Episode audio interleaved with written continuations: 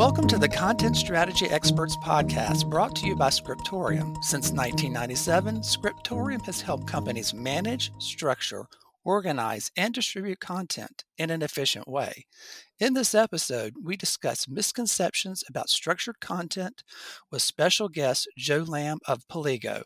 Hi, everyone. I'm Alan Pringle, and we have a guest for this episode. It's Jo Lam of Paligo. So, Jo, introduce yourself.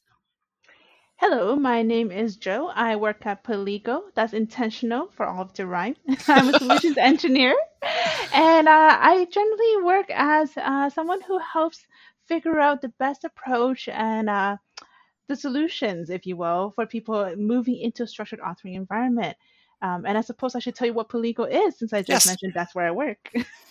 so we at Paligo, we are a CCMS and um, content, sorry, oops, component content um, management system where we uh, use the DocBook standards as our base. And really, what we strive to do is provide the perfect entry point for people moving from unstructured to structured content by being as user friendly as possible and making the entire process very intuitive for them. Well, that is actually perfect for what you and I are about to talk about because we're going to talk about the misconceptions people have about structured content.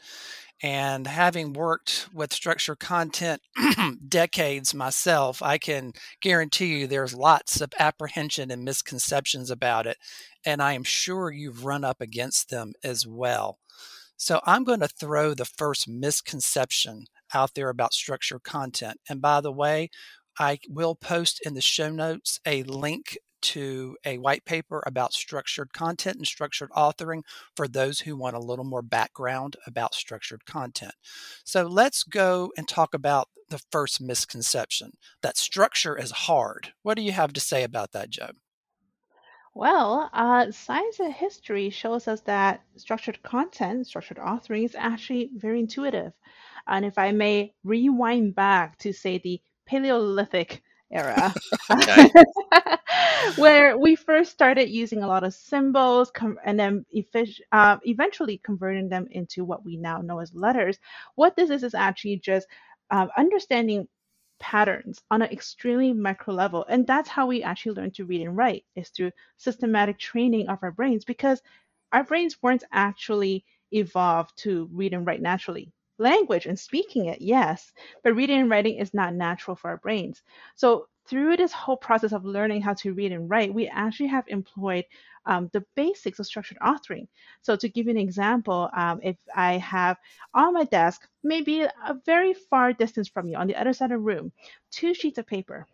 One is a resume and one's a cover letter. And all you can see from a very far distance is um, the blocks of the ink, but you don't know what letters they are. But you can already tell which one is the cover letter and which one's the resume. And that's because there's structure eh, also employed in there, and you naturally know those structures are associated with those particular types of documents. Yeah, that makes a great deal of sense. It's like intuitive, almost built in for us. Mm-hmm. That makes a lot of sense. And I'll say, too, beyond the intuitive nature, anytime someone is doing any kind of process change, and that includes moving from unstructured content to structured content, if you do not put in basic change management practices, of course it's going to be hard. You can't just say, I'm going to do structured authoring, or this company, this department is going to do structured authoring, and then not consider all of the business requirements that drive that decision, and then buying the tools such as Paligo for that, training people on how to use them, and keeping those lines of communication open. So, merely just saying, I'm going to do structure and not thinking about what that entails, yeah, structure will be hard as any process change would be. So, yeah, I'm trumpeting the change management mantra again, and I'm sure people listening are tired of hearing about it if they've listened to any other episodes. But it's a huge component here. It's not just absolutely yeah. It is not just about structured content. It is not just about the tools. It is about change management and people as much as all those things. One hundred percent.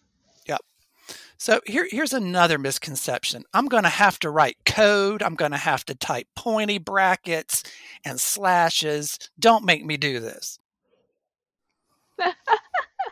There's a lot of fear behind that there. Yeah. yeah.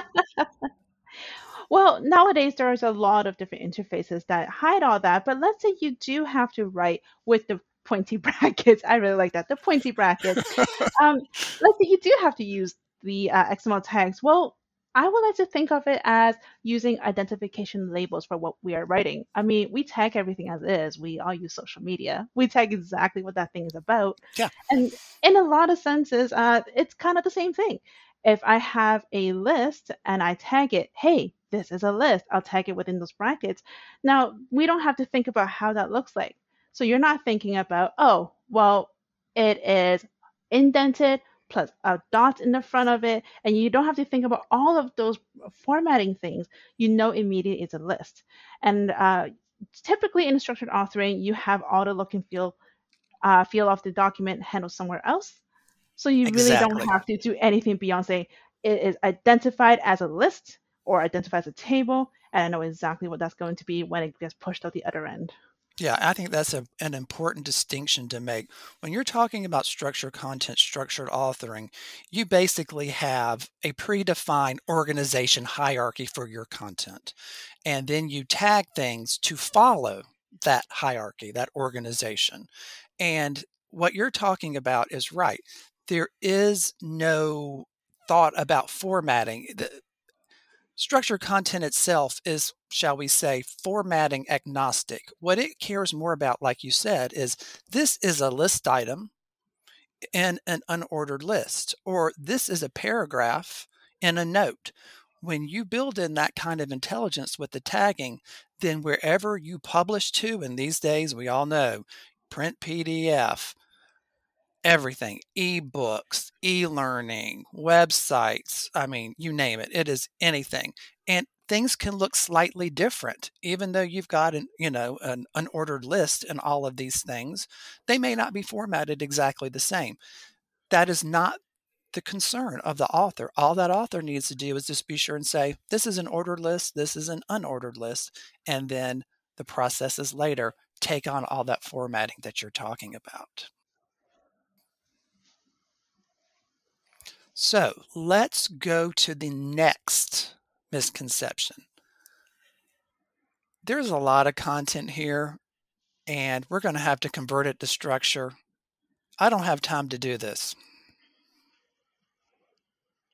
Yeah, so the time thing is a huge concern for large organizations, especially if you have a massive amount of documentation, maybe spanning back the last 50 or so years. That's actually a nightmare for any technical writer. That's horrifying. I don't want to dream about that.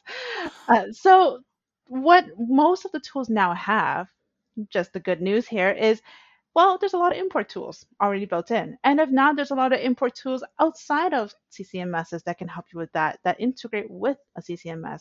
But generally, you're going to be hard pressed to find one without one built in already.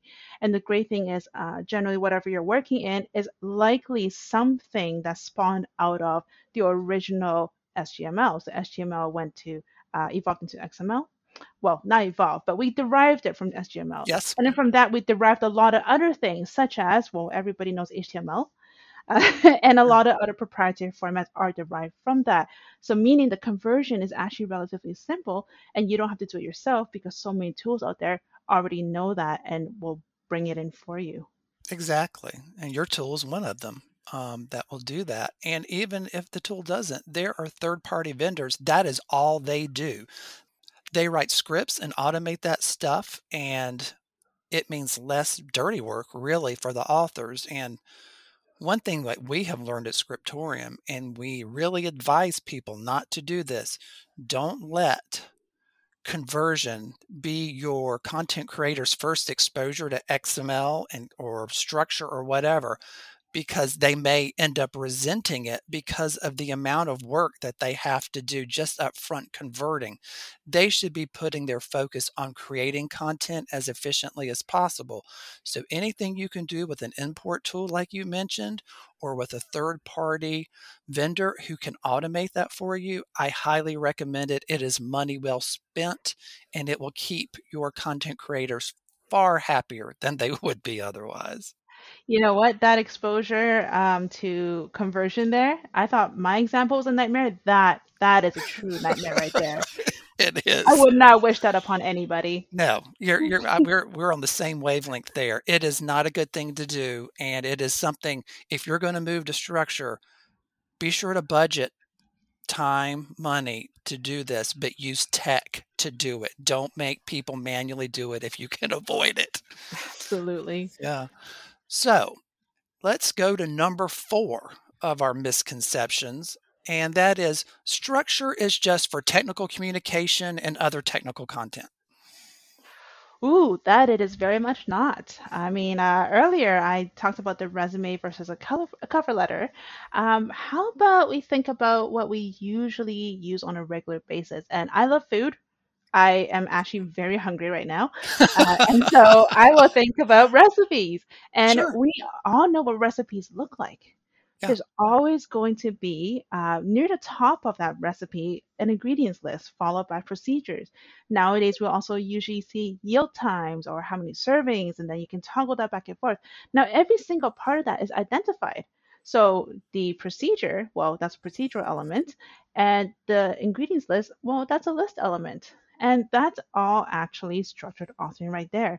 And that tells us the difference between, well, this will tell me how to make a dish versus, oh, that page with the five paragraphs, that's telling me concepts I should understand about the culinary world or something like that. Yeah. So those distinctions between that structure is in our everyday stuff, even your social media posts. We know it's a social media post. It's only two lines long. We know that's an update. So that's like a reference topic per se. Uh, and we know what we get from that is just a, oh, you should know this, not, oh, I have to do something about that. Right. So yeah. very different kinds of information in very different structures every single day in every aspect of our lives.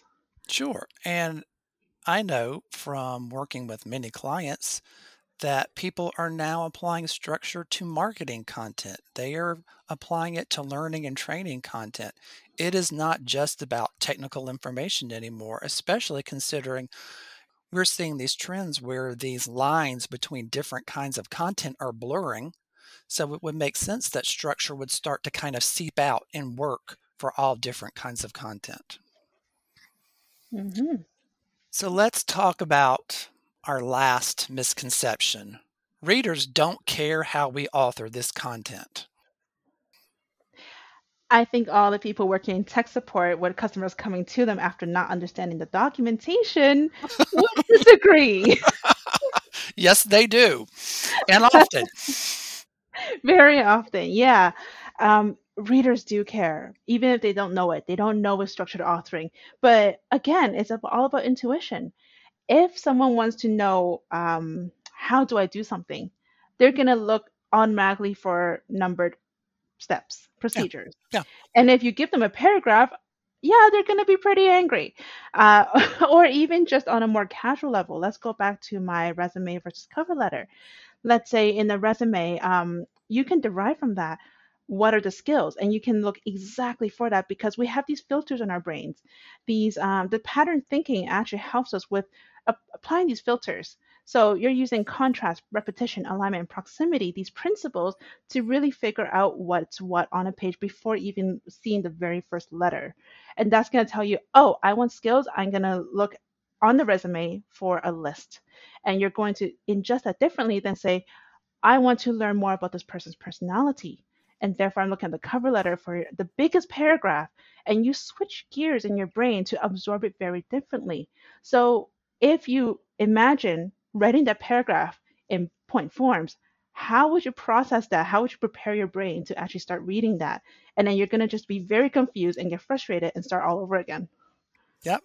Yep. Exactly. I think this is a great place to end this conversation. I think you've given some really good examples and kind of dispelled these myths about structured content. So I want to thank you for this. This has been a great conversation.